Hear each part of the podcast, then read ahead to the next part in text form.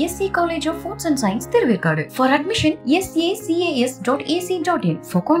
double five zero one zero one double one four Vijay டிவியில் ஒளிபரப்பார Pandian store serial ரொம்பவே ஹிட்டா போயிட்டு இருக்குன்னு சொல்லலாம். அந்த வகையில் டாப் ஃபைவ் டிஆர்பியில் இந்த சீரியலும் ஒன்றா இருக்கு. ரெண்டாயிரத்தி பதினெட்டுல இருந்து இப்போ வரைக்குமே இந்த சீரியல் சூப்பர் டூப்பர் ஹிட் ஆயிட்டு இருக்கு சமீப காலமாக இந்த சீரியல்ல பல ட்விஸ்ட் அண்ட் டர்ன்ஸ் உள்ள காட்சிகள் அமைக்கப்பட்டது. இதனாலே இந்த சீரியல் மிகப்பெரிய எதிர்பார்ப்பை உண்டாகிருக்கு அண்ட் இப்போ ரீசெண்டாக பாண்டியன் ஸ்டோர் சீரியல்லேருந்து வெளியேறினாங்க தீபிகா. இவங்க யாருன்னா கண்ணனுக்கு ஜோடியா பண்ண ஐஸ்வர்யா தான். இவங்களுக்கு பதிலா அந்த கதாபாத்திரத்தை சாய் காயத்ரி நடிக்க போறதா அபிஷியல் கன்ஃபர்மேஷன் வந்திருக்கு. தீபிகா ஏன் இந்த சீரியல் விட்டு வெளியேறினாங்கன்னு பல கேள்விகள் எழுந்தது. இந்த விஷயத்துக்கு முற்றுப்புள்ளி வைக்கிற மாதிரி இன்னைக்கு ஓபன் அப் பண்ணிருக்காங்க தீபிகா. அதாவது அவங்க என்ன சொல்லிருக்காங்கன்னா எனக்கு ஆல்ரெடி ஸ்கின்ல அலர்ஜி இருக்கு. டெய்லி ஷூட்டிங் அப்போ மேக்கப் போடுறதுனால அந்த அலர்ஜி அதிகமாயிட்டே தான் இருக்கு. டாக்டர் கிட்ட போனாலுமே அவங்க என்ன சொல்றாங்கன்னா கொஞ்ச நாள் மேக்கப் போடாம இருந்தாதான் இந்த அலர்ஜிலாம் சரியாகும் அப்படின்னு அவங்க தரப்புல சொல்லியிருந்தாங்க.